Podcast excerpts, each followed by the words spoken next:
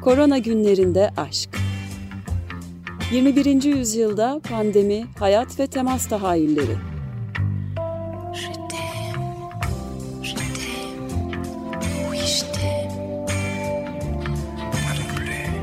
Hazırlayan ve sunanlar Ayşe Köse Badur ve Selim Badur.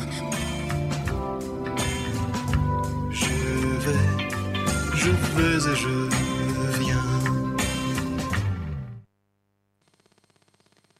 İyi akşamlar Açık Radyo dinleyicileri. Ben Ayşe Köse Badur. Ben Selim Badur.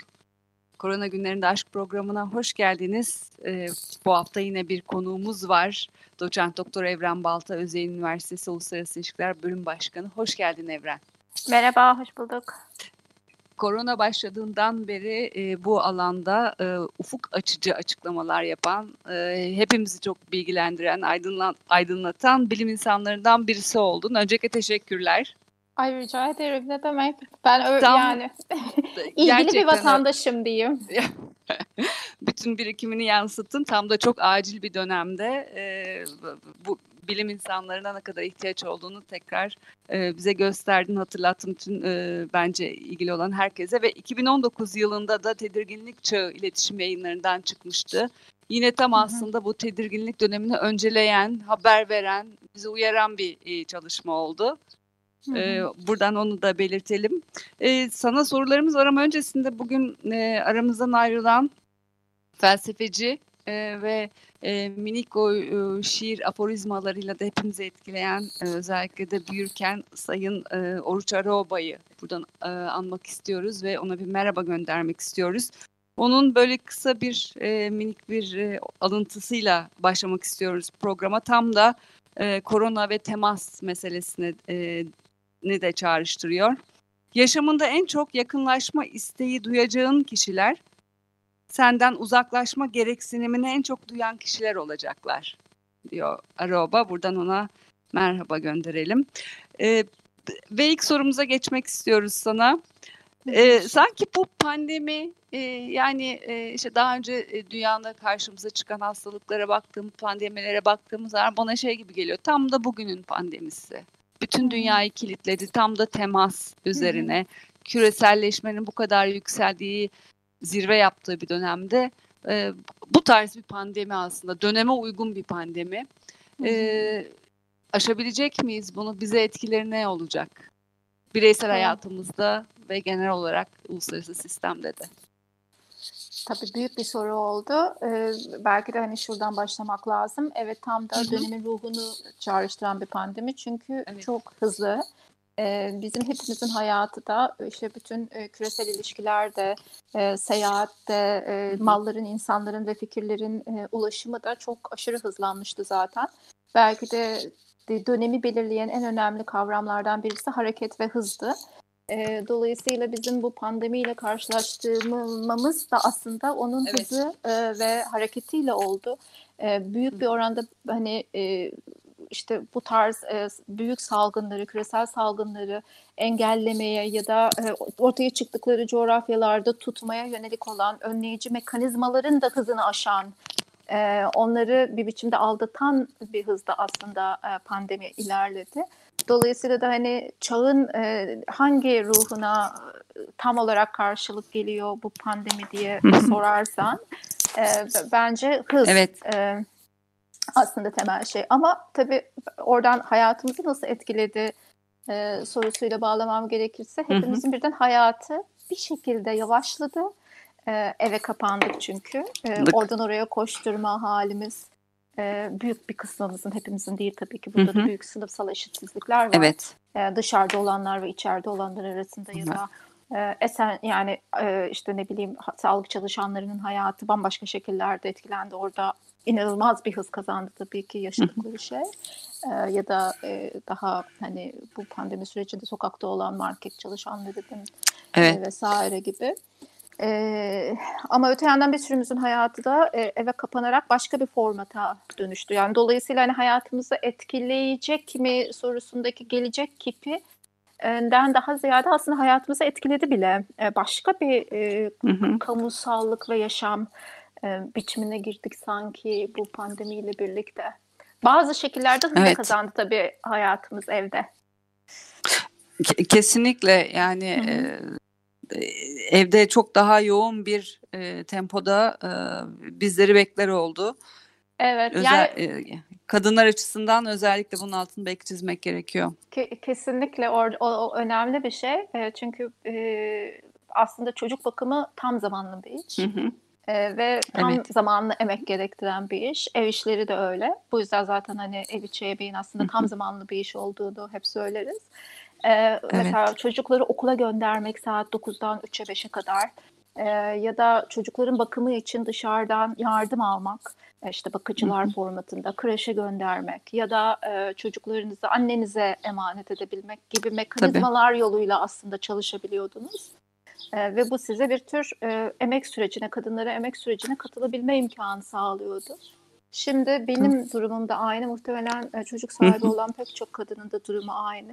E, iki full time işi, iki tam zamanlı işi e, ve ikisi de tam ve yoğun emek gerektiren iki şeyi aynı anda aynı mekanda yapmaya çalışıyoruz. Bu korkunç bir şey.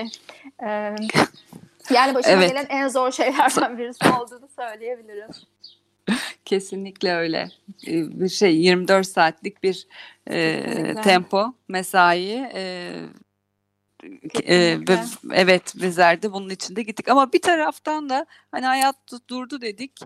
E, şeyi hatırlıyorum gazete duvarda Pınar Öğüncü bir serisi vardı. Orada şey diyordu Hı hı. bir e, kargo elemanı.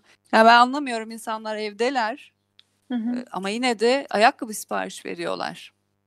Yani bu tüketimden aslında vazgeçiyor muyuz, vazgeçmeyecek miyiz? O hayatın normale düşme, dönü, e, yeniden dönüşme, e, normale döneceğini düşünme tahayyülü aslında insanları öyle ya da böyle en azından internetten de olsa o tüketime ve kapitalizmin e, devamına da sürükledi. Evet. Yani aslında ben bunu biraz kitapta da yazmıştım. Bir tür e, Evet. sadece benim yazdığım bir şey değil tabii ki çok Tabii. hani yıllardır çok konuştuğumuz bir şey. Büyük oranda bizim insan olarak varoluşumuz kapitalizm içerisinde kendimizi yaşıyor hissetmemiz, e, işte devam ediyor hissetmemiz aslında satın alma e, güdülerimizle, güdü demeyeyim ama satın alma davranışlarımızla çok bağ- e, bağlantılı. Yani bir tür tüketerek yaşadığımızı e, kalı, hayatla kalıcı bağlar kurduğumuzu hissetme üzerine e, yapılanmış bir insan varoluşu aslında e, bu, bu siyasal sistem. E, dolayısıyla e, bir düzeyde aslında e, satın almaya devam ediyor olmak bu varoluşu devam ettirmek konusunda bir tür e, direnç sanki. E, ama öte yandan e, hep de şunu da konuşuyoruz. Bu bana ilginç bir çelişki gibi geliyor. Yani pandemi tamam insanların fiziksel sağlığını, toplumsal varoluşları Hı hı. bir sürü şeyi çok etkiliyor. Ama öte yandan e, bu sistemin içerisinde ekonomik çarkın da dönmesi, dönmesi lazım. Yani insanlar bir şey satın almadığı zaman e, firmalar iflas ediyor. Onlar iflas ettiği zaman işçiler işsiz kalıyor gibi bir domino etkisinden bahsetmek mümkün. Dolayısıyla aslında bu dönemde online e, alışveriş bir biçimde sistemin çarkını döndüren, yani kapitalist sistemin çarkını döndüren, tam olarak döndürmese de aslında Hı hı. orada ona bir subap olarak yetişen e, bir şey oldu. Zaten hani parakende sektörünün e, güçsüzleştiği vesaire pandemiden önce de konuşuluyordu. İnsanların artık dükkanlara gitmek yerine internetten Evet. alışveriş yaptıkları, e, bunun daha e, yani parakende sektörünün aslında buraya doğru kaydı ya da kapitalizmin içerisindeki tüketim biçiminin online'a doğru kaydı. Ben bu dönemin bunu son derece hızlandırdığını e, ve aslında bundan sonra da işte bu parakende sektörü yani e, dışarı çıkıp alışveriş yapma, mağazalara gidip alışveriş yapma e, şeyinin e, büyük oranda giderek daha da zayıflayacağını düşünüyorum. Çünkü insanlar aslında şeyden de korkuyorlar. E, atıyorum mesela geçen bir arkadaşım e, söylüyordu. Bir daha ben mesela bir dükkana gidip elbise deneyemem. E, Hmm. yani neden? Çünkü başkasının dokunduğu ve giyindiği bir şeyi alıyorsunuz, üstünüze giyiniyorsunuz. Onu bir küçük bir kabinin içerisinde yapıyorsunuz. Orada para ödüyorsunuz falan. Çok fazla temas var. Dolayısıyla bir daha her zaman artık ben giysi alışverişimi, ayakkabı alışverişimi de evden Evet. yapacağım gibi. E, bence tüketici kalıplarını o anlamda e, aslında eğilim o yönde olduğu için zaten hali hazırda e, kalıcı olarak Evet. da değiştirmiş olabilir diye düşünüyorum. Evet. Ama yine de sanki böyle e, hep deriz e, İngilizce'de to be to have arasındaki fark. Olmak ve sahip olmak arasındaki fark sanki kim, bu pandemiyle de bize şeyi kemikleştiğini gösteriyor. Ben yaşayayım sağlıklı olarak ama to have sahip olarak yaşayayım. Yani Evet, evet. e, o sahip olarak yaşama e, güdüsü, sahip olmak, tüketmek, ondan sonra belki eskimeden kenara koymak ve yeniden yenisi. E, bu çok aslında pandemi bize e, bunda da bir ayna tutuyor gibi. Evet evet yani özellikle orta sınıflar, orta üst sınıflar için hı. o senin dediğin Evet. to have sahip olarak yaşamak yani Bak. satın alarak yaşamak bir tür hayatın kendi üstüne kapanması yani aslında e, inanılmaz çalışıp e, sonra bu çalıştıklarını Hı hı. o çalışma yerinde daha iyi gözükmeye, e, daha statü sahibi gözükmeye vesaire ona para harcayarak e, devam ettirebilmek. Yani kendi kendinin üstüne kapanan bir hayat gibi aslında.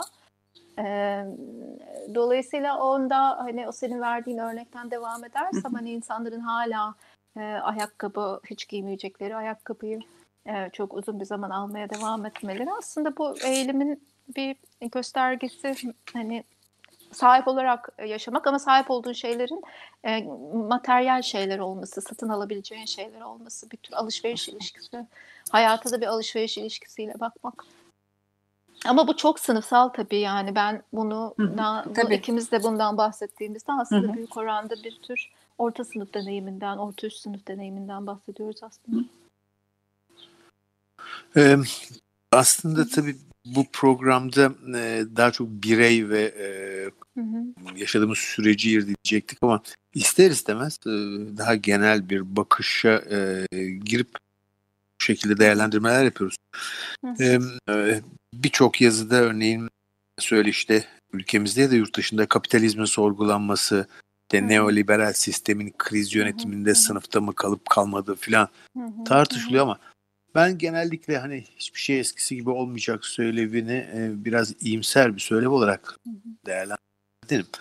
Hani e, çağımız için tüketim neredeyse biraz sert belki bir tanım ama varlık nedeni olmuş gibi.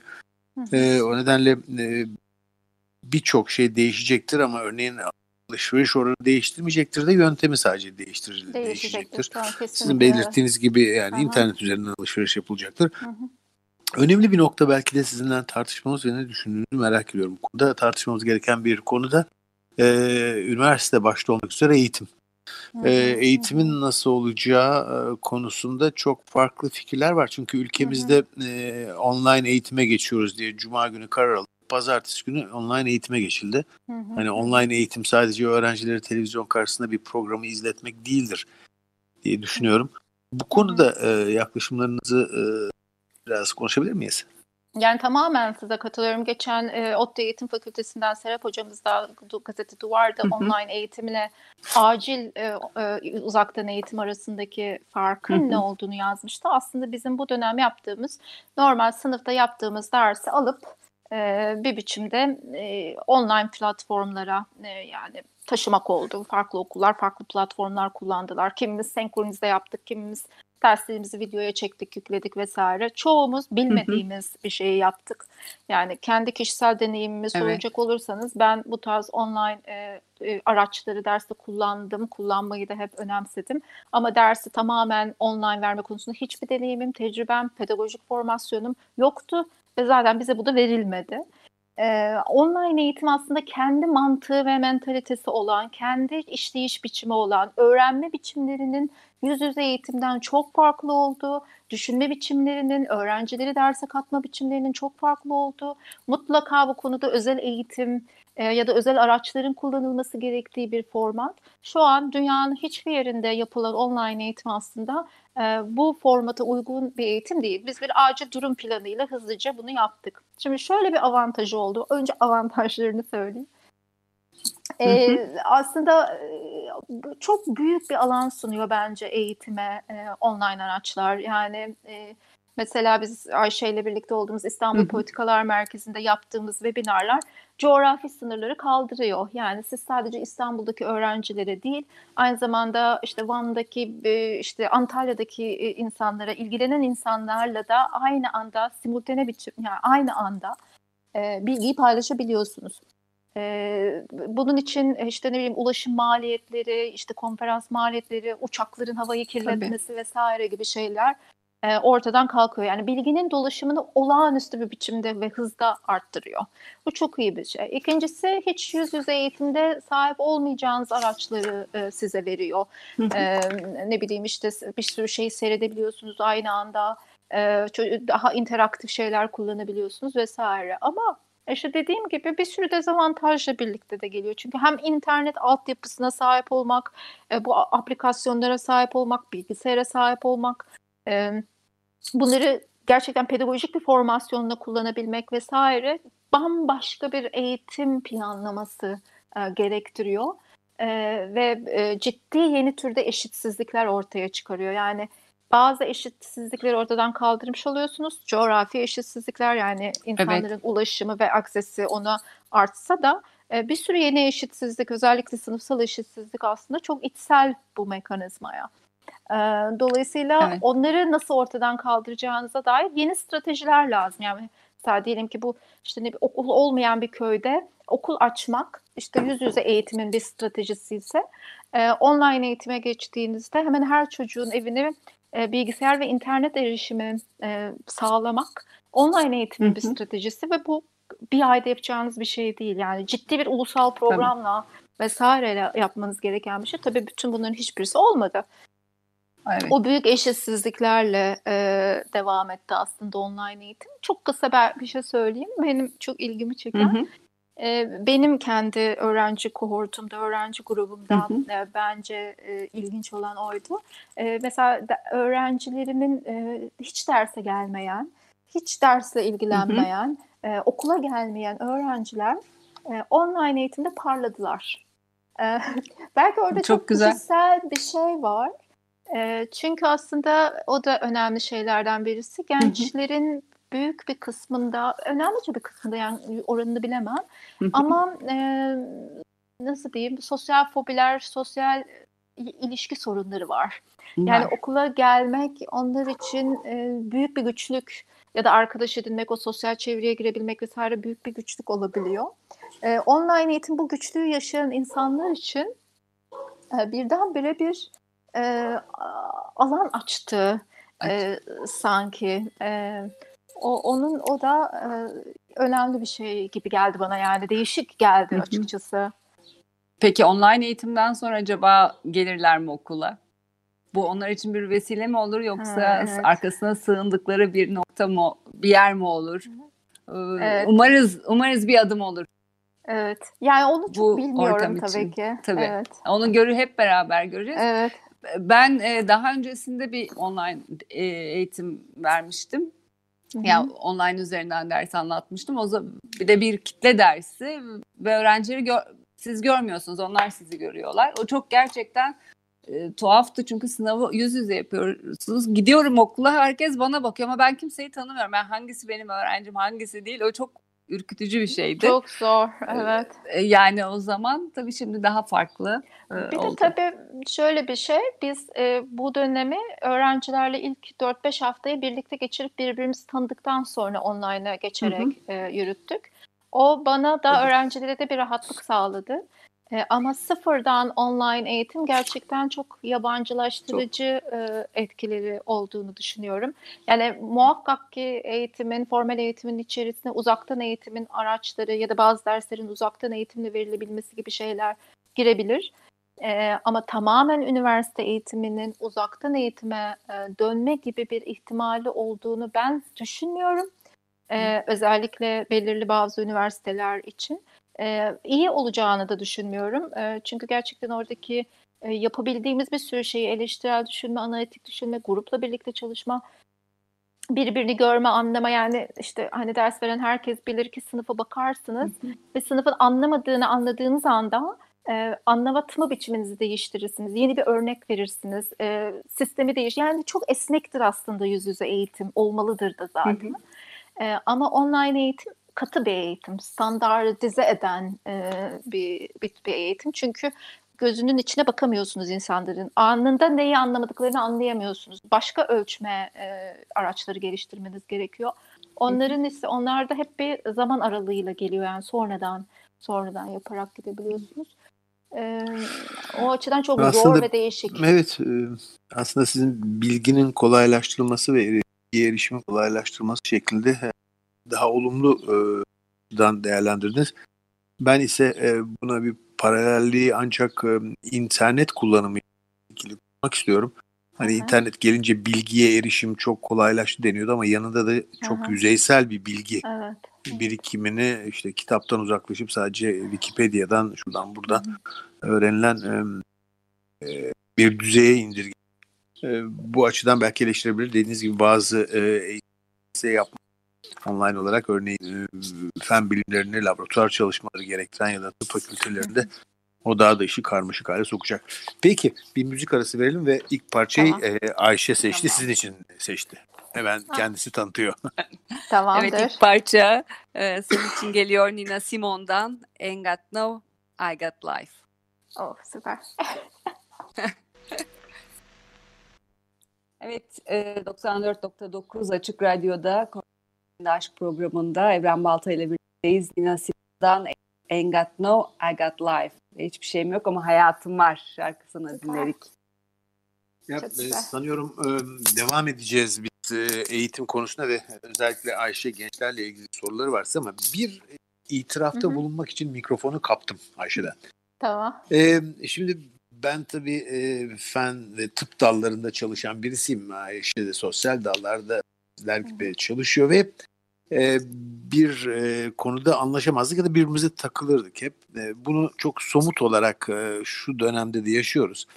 Şimdi ben bakıyorum e, birçok sosyal dallarda uzman olan kişi farklı branşlarda tıpla ilgili ve epi, enfeksiyonla ilgili, pandemiyle ilgili sürekli yazı yazıyor. Evet. Ya kimse bir tıp insanına hani ekonomi ya da tarih konusunda kimse bana yazı yazdıramaz yani bilmem derim geçerim. Ama. Bazıların bazıları çok değerli yazılar elbette. Bazılarında e, çok e, net ve e, önemli boyutta hatalar var ama bir şeyi itiraf edeyim ama sadece siz olduğunuz için söylemiyorum.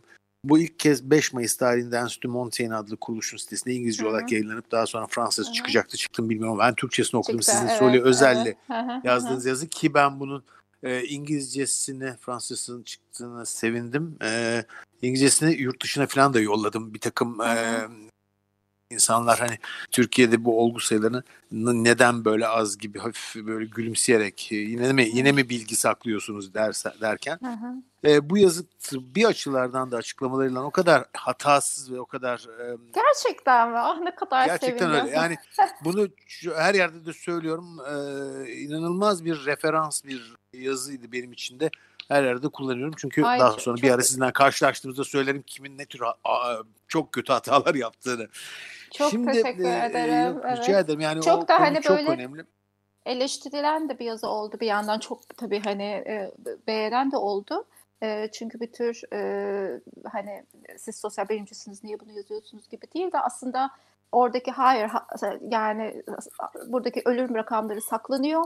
Siz ölüm rakamlarının saklanmadığını söylüyorsunuz. Söyleminin devamı gibi aslında Ya bu, bu evet e, işte e, Türkiye'den geldi size bu eleştiriler bana da yurt dışından Türkiye'ye saklıyor mu rakamlarını Evet. de- dendiğinde bu yazıyı gösterip e, üstelik de gerekçeleriniz ve e, hani tedavi başlanması olsun işte e, yaşlı bakım evlerinin Türkiye'deki yaygınlığı konusu olsun e, onlar o kadar doğru ve önemli noktalardı ki e, çünkü bunu eleştirenler e, ellerinde bir somut e, bir bilgi olmadıktan sonra eleştirmek kolay. Bu e, sayılar doğru değil. Peki sana göre kaç? Ona ait hiçbir şey yok. Bilimsel bir veri yok elde. Bu kötü bir şey. Ben buradan bir e, şeye geçmek istiyordum. Ayşe'nin e, sözünü kesmiş gençler konusunu ama e, oraya tekrar döneriz.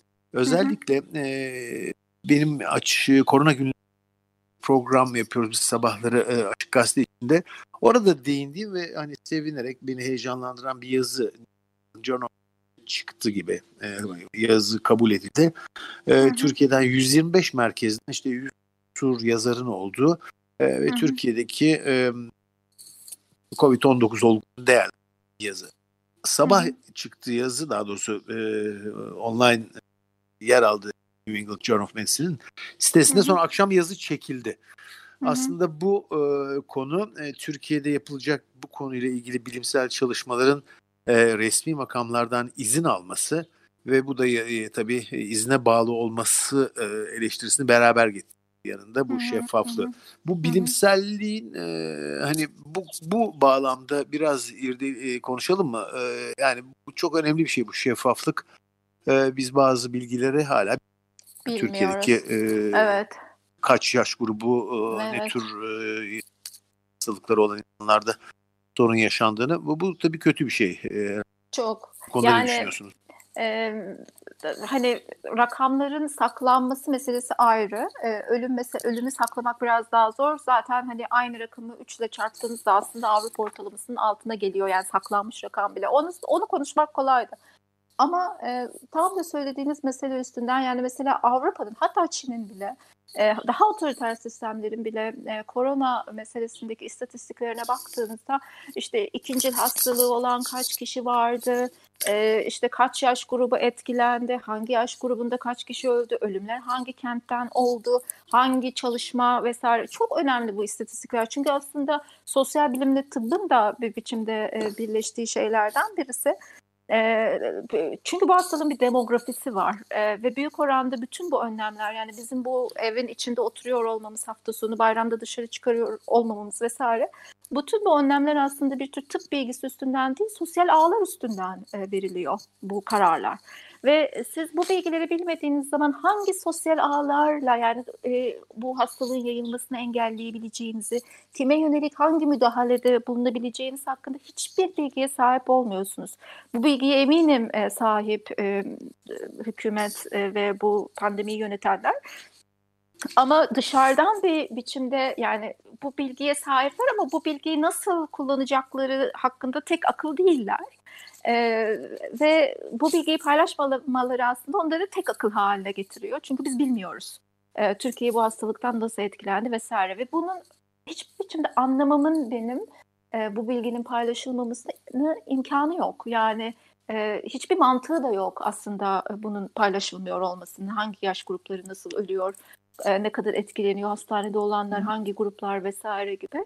E, şimdi Türkiye devleti e, genel olarak e, bizim tarihimiz aslında istatistik yayınlamak, açıklamak, bilgi paylaşmak konusunda e, çok parlak olmayan e, ve özellikle Batı Avrupa ile kıyasladığında hakikaten çok geri pozisyonda olan, bunları toplamayı bile çok zor e, başaran ülkelerden birisi. Ama e, korona meselesinde çok öyle olduğunu düşünmüyorum. Bilginin orada olduğunu e, ama paylaşılmadığını düşünüyorum ve gerçekten paylaşılmıyor olmasının e, yani anlamam mümkün değil. Çünkü bu sizin yani eğer hükümet kendince bir başarı hikayesi yazmak istiyorsa bu bilgilerin paylaşılması ona da paylaşılmaması ona da katkı yani zarar vermeyecek. E, bilemiyorum yani hani e, mutlaka paylaşılması lazım. Çünkü büyük oranda bu hastalığın gerçekten engelleyeceksek bu bu toplumda kime nasıl ne kadar yayıldığını e, sağlıkçıların, halk sağlıkçıların, sosyal bilimcilerin, iktisatçıların biliyor olmasıyla e, çok yakından ilişkili. Bunu bilmiyor olmamız bununla gelecekte de mücadele edebilme imkanlarımızı bence tamamen ortadan kal yani tamam çok zayıflatıyor. Aslında bu bilgileri erişememe ya da paylaşmama konusu e, içinde bulunduğumuz pandemi dönemine özgü bir durum değil. Değil, 2000, evet. 2009'da E1N1 döneminde de biz bunu yaşadık. Hı hı. Bunun dışında e, Sağlık Bakanlığı özellikle e, eski adıyla Refik Saydam şimdi Türkiye Halk Sağlığı Kurumu'ydu. Tekrardan adı değişti galiba. Takip etmek zor biraz isim değişikliklerini ama o kurum aracılığıyla çok ciddi ve modern teknikleri kullanarak birçok enfeksiyon hastalığının Türkiye'de sürveyansını yani izini yapar. Yani bunun içinde kızamık da vardır, diyareler de vardır, tüberküloz da vardır.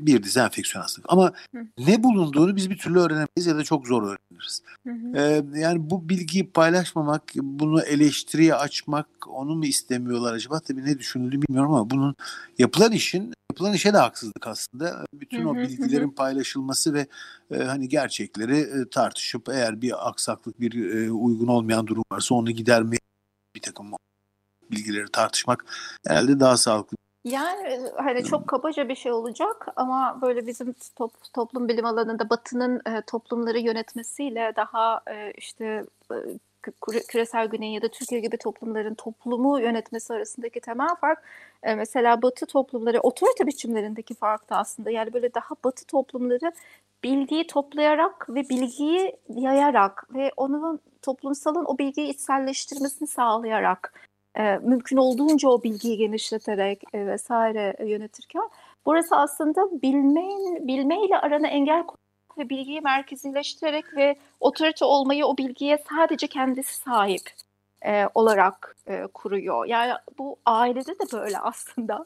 Yani çocuğumuza biz mesela bunu yapma çünkü şu yüzden yapmaman lazım. Bunu yaparsan sonucu şöyle olur vesaire gibi e, onu da o sürece katarak bizim bildiğimizi onunla paylaşarak büyütmeyiz. Sadece yapma e, deriz. E, bu- yani bir benzer bir şey oluyor. Sadece sokağa çıkma. Niye? Sadece şu 65 yaş çünkü neden Yani bilmiyoruz. Ama halbuki o bilgiye ya bu hastalık şu şekilde yayılıyor bu toplumda, şu grupları etkiliyor. Siz de bunu yapın deseler bilmiyorum belki de o zaman örneğin gençlerin e, Aa, ben hiç ölmüyormuşum o zaman ben sokağa çıkıyorum e, deyip sorumsuzca davranacağından mı korkuyorlar? Yoksa gerçekten o geleneksel refleksle e, ben bilgiyi tutarım ve otorite olmam bu bilgiye sadece benim sahip olmamla mı ilgili?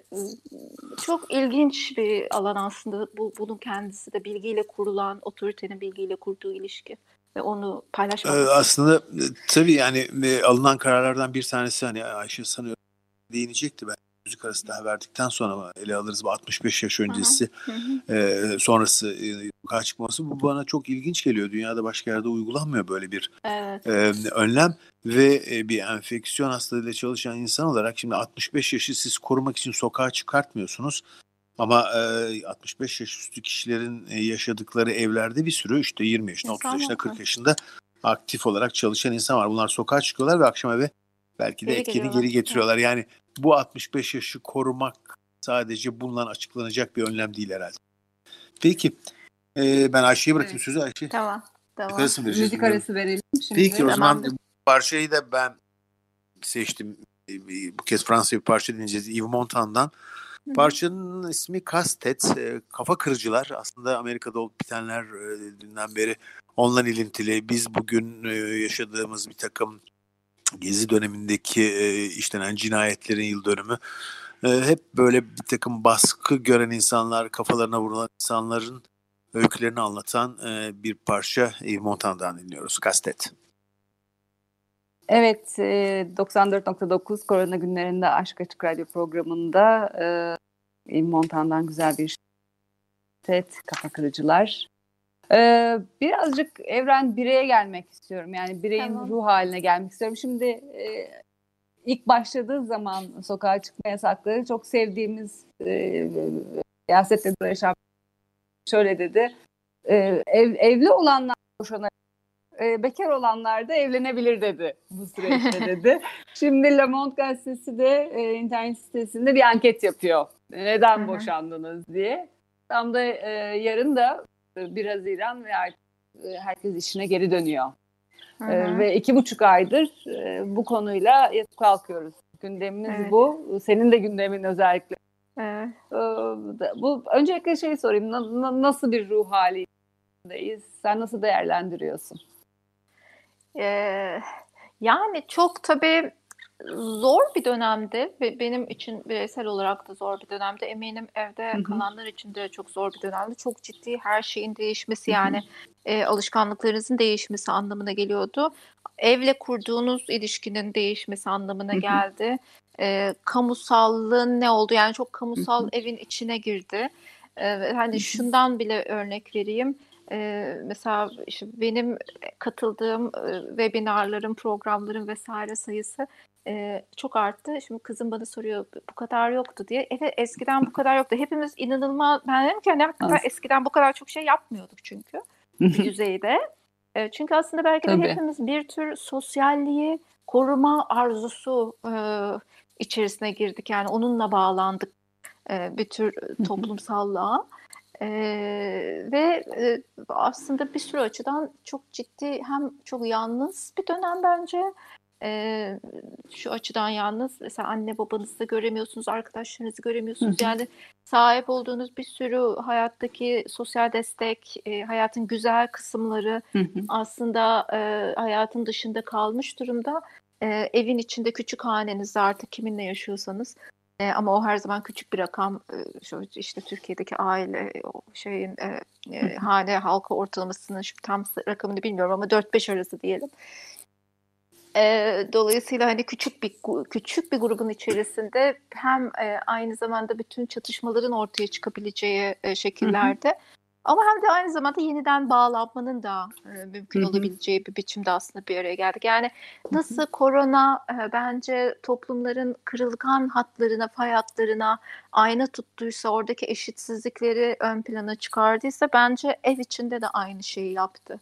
Yani eğer sizin e, eşit, dayanışmacı, e, böyle daha e, iyi ilişki, yürüyen ilişkileriniz varsa bence bu bağları güçlendirdi.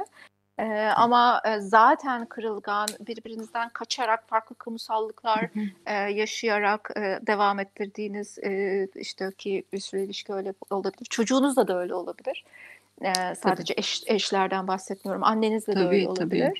E, eğer o kırılganlıktaysa o aynı evin içine kapanmış olmak bence bütün bu eğilimleri, şiddet eğilimlerini, eşitsiz iş bölümü eğilimlerini, bunun üzerinden yürüyen kavgaları arttırdı. Ve bence ilişkileri ayna tuttu. E, kendimizi de ayna Kesinlikle. tuttuğu gibi. Tuttum. Ee, onun da ben bir aslında bir, bir düzeyde bir fırsat olduğunu düşünüyorum yani. Ee, yani ilişkiniz bozulduysa bile bu aslında e, yani Bir hani ge- ge- geç olmadan bu, bunu fark etmiş oluruz. Belki de çok geç olmuş da olabilir ama yani olabilir. hani bunu, bunu Olabilir. fark etmek Evet. önemli bir şey belki de. Önemli. Peki e, daha evvel üniversiteden konuşuyorduk. Ben e, gençlerin bu durumunu merak Hı hı. ediyorum. Yani sen izlemleri öğrencilerden de bir tam üniversite çağındaki genç insanlar tabii yeni bir hayat kuracaklar. Hı hı. Bir taraftan da yani e, şimdiki nesil genel olarak anne babaları üzerine özellikle titrediği, her anlamda titrediği. Yani hı, bizim de titrerdi ama kendi başımıza daha çok şey yapar şekilde yetiştirildik. Ee, ama şimdi böyle dışarıya çıkamamak bile ben sosyal medyada buna kadar tepki koyan genç insanlar olduğunu görüyorum. Ee, ki onlar aslında sosyal medya üzerinden yani pek çok şeyi aştılar. Yani alışverişten flörte kadar yani yaşantı. Ee, tabii ki o dışarıdaki sosyalleşme ve beraber ayrı ama bizden çok daha farklı bir e, nesil oldular. Ee, Yani ve bu insanlar da oy kullanıyorlar. Bundan sonraki dönemde de bundan sonraki dönemin belirleyicileri olacaklar. Hı. Gençlerin bu ruh halini nasıl değerlendiriyorsun? O da tabii bence çok aslında e, ki hem içinde bulunduğun hanenin e, nasıl e, bir imkanlar sunduğu, oradaki çatışma düzeyinin ne olduğu e, Tabii. vesaire gibi şeylerle çok ilişkili. Senin e, işte kişilik yapınla ne kadar sosyalsin, Tabii. ne kadar hani e, introvert, extrovertsin, içe kapalısın, dışarıda olmayı seviyorsun vesaireyle e, çok ilişkili. Hı hı. Ee, hani bir sürü orada bence sosyoekonomik ve e, bireysel faktör var tabii ki. Ee, ama e, e, yani ben kendi etrafımdaki işte gençlere baktığımda aslında tam senin söylediğin gibi bir düzeyde bizden daha kolay uyum sağladıklarını çünkü bu tarz uzaktan ilişki, uzaktan eğitim, uzaktan o bu e, haline Hı hı. daha e, yakın olduklarını, onun içinde zaten büyümüş olduklarını Evet. e, görüyorum. Ama tabii ki yine hiçbir örneği olmayan bir biçimde 20 yaş altında en hareketli yaş grubunun e, Hı hı. Türkiye'de bu kadar uzun zamandır hiç dışarıya çıkamadan Hı hı. eve kapanmış olması Ee, Evet. Büyük bir e, bireysel gerilim meselesi de. Hmm. Ee, yani onun da nasıl e, olduğunu çok hani şey, çok zor bir şey olduğunu biliyorum yani e, Evet. çocuklar için. Evet. Arkadaşlarını Herkes için bir- görememek. Evet, bir bıkkınlık hissi. Yani hem Tabii, konudan tabii. biraz sıkıldı galiba insanlar, Evet. hem yani e, e, hem dışarı çıkmak istiyorlar. Yani gençler arkadaşım bakıyoruz 65 yaş üstü de e, bir isyan içinde. E, böyle bir bıkkınlık ve bir yorgunluk de galiba oldu. Ya- Yazın da Evet. gelmesiyle birlikte. Evet evet hemen bundan e, de- değişmesini istiyorlar. Benim için bu bir kişisel bir anı olacak. E. Dün konuştuğum bir şey mesela gençlerin durumu vesaire de kızımla konu- bir e, konuşmamızı e, hani Amerika'daki olayları birlikte izlerken e, bir arkadaşının e, bizim kuşağımız da bunlar olmayacak daha iyi olacak dediğini aktardı bana. Yani onlar gençler büyüdüğünde ve yönetmeye başladı. Sonra Hı hı. e, dedi ki e, aslında tam tersi olacak çünkü inanılmaz kutuplaşmış e, bir yeni nesil geliyor. Çünkü e, değerlerimiz çok farklı. E, Evet. Kendi yaş grubumuzun içindeki değerler çok farklı. Yani bizim kuşaklarımız için özellikle eğitimin biraz daha standartize edici, mobilite imkanlarının biraz daha belki standartize edici, işte ne bileyim Evet. milliyetçi fikirlerin ya da yani bir takım ideolojilerin vesairenin standartize edici e, bir rolü vardı. Şimdiki kuşaklar değerler üstünden çok ciddi bir biçimde bizim e, kuşağımızda belki de çok ciddi bir biçimde aslında ayrılıyorlar yani. E, Evet. tabii bu çok koronayla ilgili değil ama e, hani gelecek kuşaklarda bu şimdi gördüğümüz bütün bu çatışma eğilimleri, meseleleri nasıl çözeceğimize dair sorunlar çok azalacak değil belki de belki de çok daha artacak yani. Artacak. Evet. Bilmiyorum. E, bu gençler konusu söylediklerinize katılıyorum ama onun dışında daha genel toplum genelinde bir de bizim sanıyorum kontrol ettiğimizi düşündüğümüz e, artık e, bizim belirleyici olduğunu düşündüğümüz birçok konunun işte kontrol edemediğimiz ortaya çıktı. Hı hı, E, Bu da e, bir güvensizlik e, ve bir kaygı, bir kuşku yaratıp bir yandan da bunun üzerinden bir muhafazakarlığa doğru bir evet. gidişi beraberinde getirebilir diye düşünüyorum. Evet evet yani e, şu, şunu şu da belki önemli. E, hani onu ben kitapta da çok yazmıştım öyle ilk bölümde. Aslında biz e, her bütün e, geçmişteki kuşaklardan farklı olarak şu an içinde bulunan bulunduğumuz dönemde en fazla hayatını kontrol etmek isteyen ve de kontrol edebileceğini düşünen e, bu yanılsamaya sahip bir e, çağda yaşıyoruz. Ama öte yandan kontrol edebilme imkanı belki de en az olan e, dönemlerden birindeyiz. Yani arada büyük bir boşluk var. Yani biz böyle her şeyi bilmek, öğrenmek, kontrol etmek, bütün riskleri hesaplamak, ona göre davranmak, işte kişisel gelişim şeyleri yapmak, bunu yapmak, şunu yapmak, kendini... Yani bir sürü şey yapmak istiyoruz. Çocuğumuza vatandaşlık Hı hı. almak, ona en iyi eğitim, yani her şeyin, onun geleceğini de kontrol etmek istiyoruz. Ama öte yandan kontrol edebilme kapasitemiz eskisine oranla çünkü her şeyin e, scale'ı yani e, oranı çok büyüdü. Dolayısıyla çok düşük kontrol edebilme kapasitemiz. Bence o aradaki kendi arzumuzla kapasitemiz arasındaki boşluğu muhafazakarlık dolduruyor giderek. E, büyük Evet. oranda. O bir rahatlama, ona bırakabilme e, ya da işte ne bileyim e, ya da otoriter sistemler hani lidere devredebilme e, işte istikrar arzusu vesaire gibi böyle e, o, o Evet. sanki hani önemli bir şey. Bir de tabii sosyal medya da çok endişemizi arttırıyor. Özellikle korona da e, yayın başlamadan önce konuşuyorduk. Hı hı. Yani e, şimdi ben her gün bir arkadaşımın e, ama arkadaşım değil sosyal medya arkadaşımın hani yüz, e, ya da bir takip ettiğim birisinin e, başına gelen bir şeyi bir büyüğünün ölmesini e, ondan sonra bir birisine bir- yani sürekli bir ölümle e, kişisel hayatında birebir yüz yüze olmasam Hı hı. da çünkü sosyal medya olmasa hiç farkında olmayacağım belki. E, sadece hani Evet. göreceğim böyle bir eğilimler olduğunu. Ama şimdi ben günde 10 kere ölümle yüz yüze geliyorum. E, ve kişisel bir biçimde yüz yüze geliyorum. E, bu Tabii. çok endişe verici bir şey. E, çok Şey. e, çok zor zorlaştıran bir şey yani insanın. Bir şey. Evet. Diğer taraftan da sanki bizi bilgiye değil komplo teorilerine yaklaştırıyor. Ha evet o tabii ki yani o boşluğu yine komplo teorileriyle Tabii. yani kontrol hissimizi o komplo teorisiyle Evet. dolduruyoruz. Yani e, yani ben kontrol etmiyorum ama kontrol eden birileri var ve ben onu biliyorum diyerek Biliyorum. Evet. Evet aslında bu pandemi tabii e, dünyanın ilk karşılaştığı pandemi değildi ama e, farklı olan tabii e, antibiyotiklerin olduğu bir dönemdeki kadar büyük bir pandemi. E, yani e, aşıların olduğu bir dönemde, antibiyotiklerin olduğu bir dönemde daha öncekilerde bu imkanlar yoktu. E, dolayısıyla aslında hani kıyas etmek e, bazen biraz da zor. Ee, Hı hı. ama diğer taraftan da özellikle 1945 sonrası yani bu hem sağlık alanındaki e, inanılmaz ilerlemeler hem de e, 1945 sonrası 2. Dünya Savaşı sonrasındaki o Hobsbawm'un deyimiyle o altın çağının gelmesi ve insanların aslında ne kadar sonrasında krizler olsa da hep kontrol edebilmesi, bil- bilim ve teknoloji üzerinden yürüyen ve ben dünyayı kontrol ederim yaşamlarımızı kontrol ediyoruz. Aslında bu uluslararası sistemde de ben, biz dünyayı kontrol edebiliriz artık. Hı vardı ve bu sanki böyle bir suratına bütün insanlığın yani küresel iklim krizi aslında bunun öncesi e, öncülüydü ama e, o, o daha girift bir konuydu. İn- İnsanların sağlığına dokunmak belki çok o kadar çok Hı. anlamıyor insanlar. Çok doğrudan ve hemen yanında değil yani. evet ama Gelecekten de evet. T- tabii çok belki çok belirsiz kalıyor iklim değişikliği.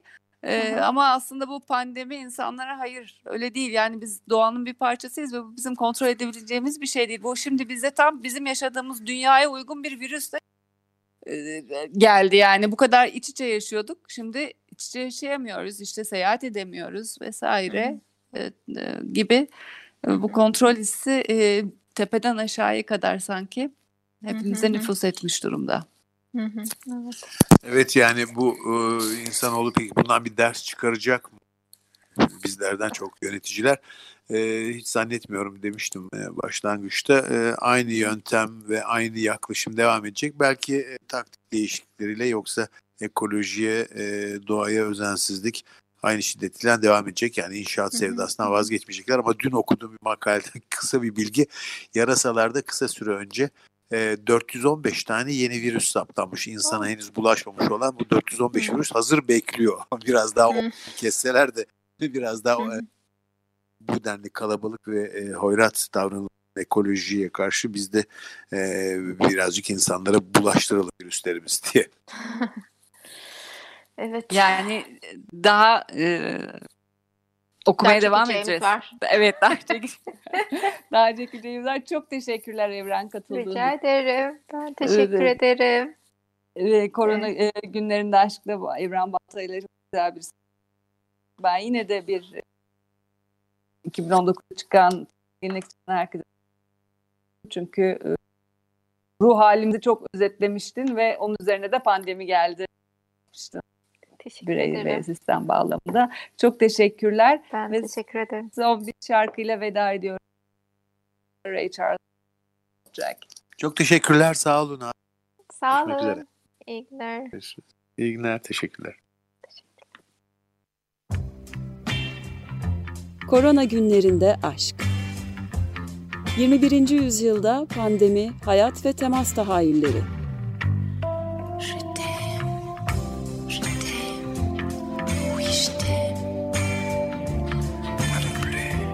Hazırlayan ve sunanlar Ayşe Köse Badur ve Selim Badur. Je vais, je vais